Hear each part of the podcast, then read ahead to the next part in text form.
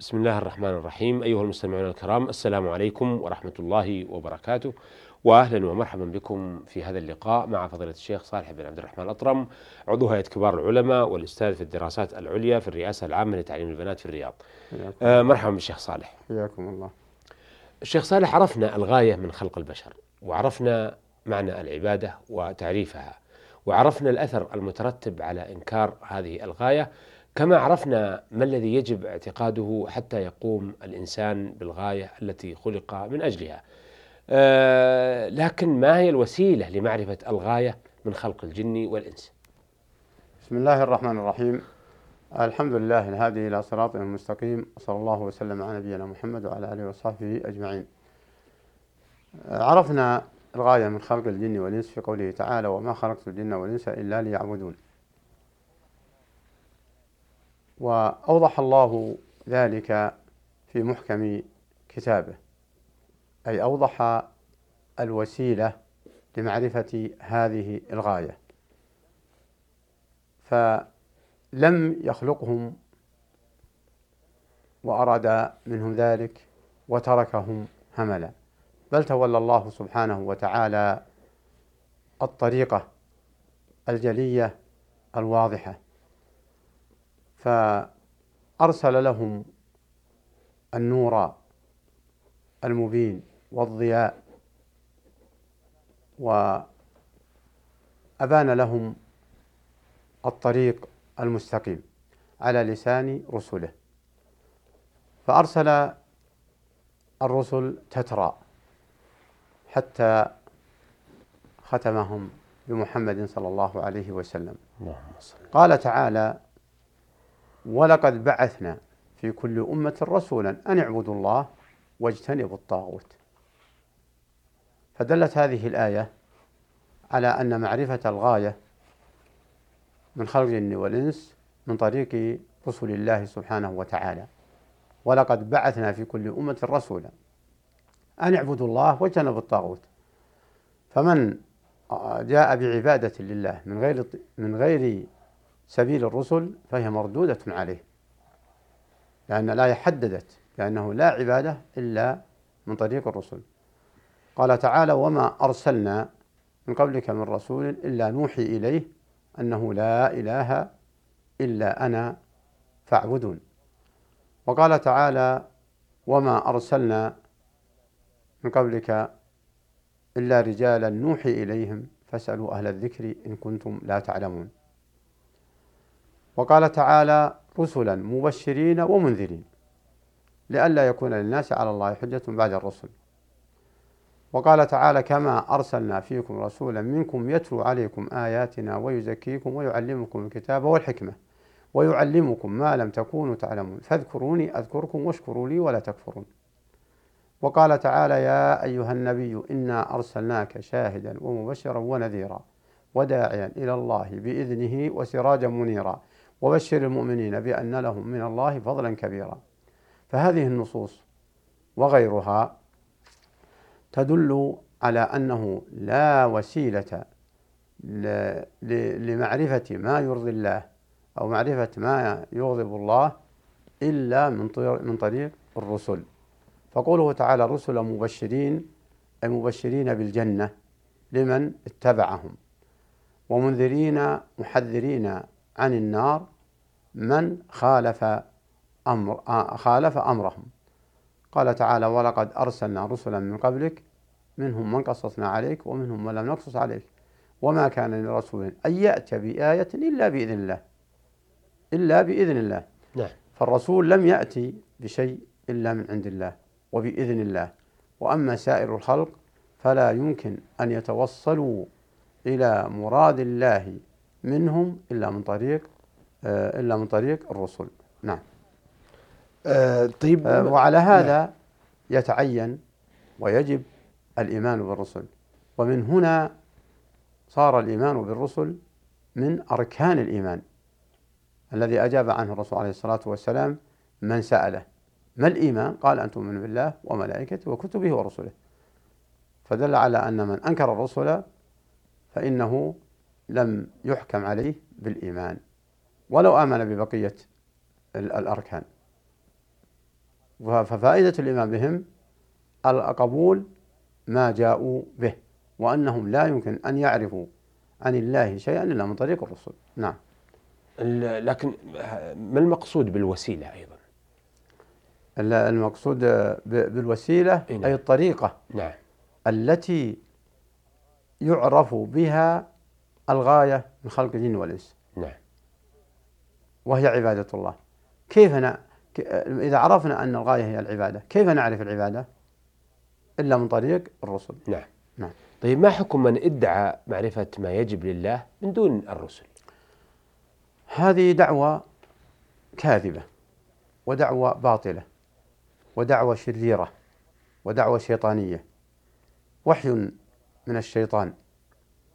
قال تعالى وإن الشياطين لا يوحون إلى أوليائهم ليجادلوكم وإن أطعتموهم إنكم لمشركون.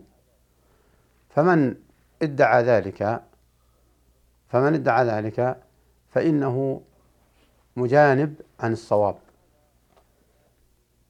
وهذا يحصل ممن تغلب عليهم الشيطان ونفوسهم الشريرة الشريرة. فادعوا معرفة ذلك من طريق الاستغراق أو بوسائل أخرى فما هي إلا من الشياطين الذين الذين ذكرهم الله بقوله وإن الشياطين ليوحون إلى أوليائهم ليجادلوكم. فلا طريق إلا من طريق آه، آه، الرسل. ومن آمن بهذه الدعوة فقد كفر. لأن الإيمان بها جحد للرسل وتكذيب للقرآن. ومن كذب بشيء من القرآن فقد كفر. نعم. لكن قد يدعي آه، من آه، يدعي معرفة ما يجب لله من دون الرسل بقول الرسول صلى الله عليه وسلم كل مولود يولد على الفطرة فيقول أنا أعرف بفطرتي مثلا. آه كل مولود يولد على الفطرة.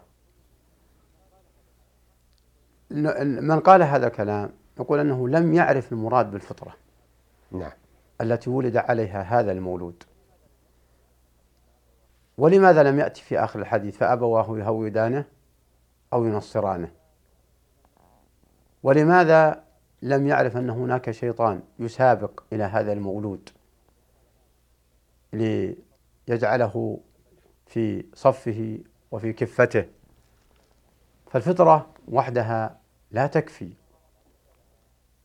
بل الفطرة لا بد لها من تعلم وهداية. وقد جاءت النصوص الكثيرة الدالة على أن الخلق لا بد لهم من هداية. يعني لا بد من دليل وهادي. وهذا الهادي هم الرسل لأن الله قال فأقم وجهك للدين حنيفا. فطرة الله التي فطر الناس عليها لا تبديل خلق الله. ذلك الدين القيم. فلماذا يهمل ذلك الدين القيم؟ ولماذا يهمل ما بعدها منيبين إليه؟ واتقوه. ولماذا يهمل الفطرة الصحيحة اللي هم عليها؟ اللي يولد عليها وهو صغير. فهل فهل جاء في النص أنه يولد ويشب ويكبر ويكفيه ما يقوده له هواه أو نفسه أو شيطانه. ولماذا جاء في القرآن التحذير من النفس الأمارة بالسوء ومن الشيطان ومن ومن الهوى؟ فمن وفق للدين القيم فقد عاش على الفطرة. ومن قادته نفسه الأمارة بالسوء وشيطانه فقد مال عن الفطرة. والكلام في أصل الخلق لأنه صغير. لم يأتي حد التكليف. المشكلة إذا وصل إلى حد التكليف من يقوده؟ نعم. هل بقي على الفطرة؟ أو قاده آه، شيطانه ونفسه الأمارة بالسوء. فلهذا لو مات قبل البلوغ فهذا لا يعاقب على ما فعل لأنه لا يزال على الفطرة. ولم ولم ولم يوجد فيه الاستعداد للانقياد أو للامتناع. فلا بد أن يتأمل الإنسان في قوله تعالى فطرة الله التي فطر الناس عليها لا تبديل لخلق الله. ذلك الدين القيم. ولكن أكثر الناس لا يعلمون. فدل على أن أكثرهم ما يعلمون ينحرفون عنها. وذلك بسبب الشياطين. نعم. نعم. عرفنا بطلان ووضح لا اللي بعدها من الذين فرقوا دينهم؟ نعم. وكانوا شيعا كل حزب ما لديهم فرحون. فبين الذين ينحرفون عن الدين بأنهم لم يستقيموا عليه بعد أن كبروا وصاروا محلا للتكليف. نعم. آه، عرفنا بطلان من يدعي آه، معرفة ما يجب لله من دون الرسل بهذا الاستدلال كل مولود يولد على الفطرة. لكن بعض الناس يقول إن الله دعانا أو دعا الناس إلى النظر في السماوات والأرض والكون للدلالة على وجوده سبحانه فيقول الإنسان أنا أعرف ما يجب علي من الطبيعة. نعم. آه ما تفضلت به؟ هذه شبهة قوية وأخذها بعض فرق من ينتسب للإسلام وركز في النظر فنقول نعم. إن الله سبحانه وتعالى دعا في القرآن بالنظر للمخلوقات. لكن نريد أن نتساءل مع هذا الشخص. ما الغاية من دعاء الله للنظر بالمخلوقات؟ هل هو لتقر بأن خالق المخلوقات هو الله؟ أو لتستدل بها على عظمته فتعرف أنه المستحق للعبادة؟ لا بد من هذا السؤال ولا بد من الإجابة عليه. نعم. فإن قال أنا دعاني للنظر في قولها فلا ينظرون إلى السماء إلى الأرض إلى الجبال إلى إلى إلى الذي خلقكم الذين من قبلكم لعلكم تتقون الذي رزقكم الذي جعل الأرض فراشا. دعاني ليعرف أنها مخلوقة فقط لا غير. فهذا لا يمكن أن يقر به أحد. لأن أي مخلوق يعرف أن الذي خلقه هو الله إلا الثلة التي نادرة ولله الحمد وهو ما يقال عن بعض الفلاسفة الذين يقولون بالطبيعة نعم. آه، أما من يتسمى للإسلام أو من عندهم عقلية إنسانية فهم يعرفون أن الله خلقهم. لكن الكلام في هذا الاستفهام والدعاء للنظر إليها. فالله سبحانه وتعالى دعا للنظر إلى هذه المخلوقات لتعرف قدرته حتى تصرف له العبادة. وهكذا تحدى الله الكفار الذين عاندوا الرسول عليه الصلاة والسلام. ف فإذا أقروا بأن الله واعترفوا في في في ظاهرا وباطنا بأن الله الذي خلق هذا الخلق عرفوا أنه المستحق للعبادة. فلم فلم يدعوا الله للنظر في الكائنات من أجل أن يقروا أن يقروا بأن الله الذي خلقهم. فكفار قريش على عهد الرسول عليه الصلاة والسلام ما أنكروا أن الله الذي خلق السماوات والأرض لأن الله يقول لهم قل لمن الأرض ومن فيها إن كنتم تعلمون سيقولون لله. لله. نعم. ويقول الله لهم قل من يرزقكم من السماء والأرض أمن يملك السمع والأبصار ومن يخرج الحي من الميت ويخرج الميت من الحي ومن يدبر الأمر فسيقولون الله. فقل أفلا تتقون؟ والآيات في هذا كثيرة جدا. أفلا ينظرون إلى السماء فوقهم كيف بنيناها وزيناها وما لها من فروج. هذا لأجل أنهم قد اعترفوا في ذلك. فلماذا لا يعترفون بعبادته وحده؟ ففي الحقيقة هذه الدعوة من بعض من يدعي الإسلام آه، تعتبر زيادة جهل عليهم. أنا أضيفها لجهل عندهم أكثر من جهل كفار قريش. نعم. من أكثر من جهل كفار قريش. فالحاصل أن أن الاستفهامات في القرآن آه، الموجهة لقريش من خلق السماوات والأرض وجميع الكائنات ليس هذا ليقروا بأن الله الذي خلق لا. بل هذا إلزام لهم أن يفردوه بتوحيد العبادة. فنتنبه لهذه المسألة وفي الحقيقة لفت آه، كونك لفت النظر لها آه، أعتبرها إن شاء الله تعالى أنها آه، مفيدة. أرجو ذلك من ربي. إن شاء الله. ف وهي ليس ليست المسألة السهلة. لماذا؟ لأنها دعت بعض من ادعى الإسلام أن أن يكون التوحيد هو الإقرار بتوحيد الربوبية. نعم. فيقررون هذا على أساس أنه من أقر بتوحيد الربوبية فالباقي يترك لفطرته أو يترك لعادته. فهذا غلط. غلط. وتكلم عليه العلماء. وفي الحقيقة أنه عكس ظاهر القرآن. نعم. حتى ظاهر القرآن. أما خلق السماوات والأرض وأنزل من السماء ماء فأنبتنا به حدائق ذات بهجة ما كان لكم أن تنبتوا شجرها أي له مع الله. يعني إنهم يقرون بهذا الشيء. فدمتم تذكرون أن الله خلقها كيف تجعلون مع الله إله معبود؟ وهكذا اما جعل الأرض قرارا وجعل خلالها نهارا وجعل لها رواسي وجعل بين البحرين حاجزا. هذه كلها مخلوقات يقرون بها.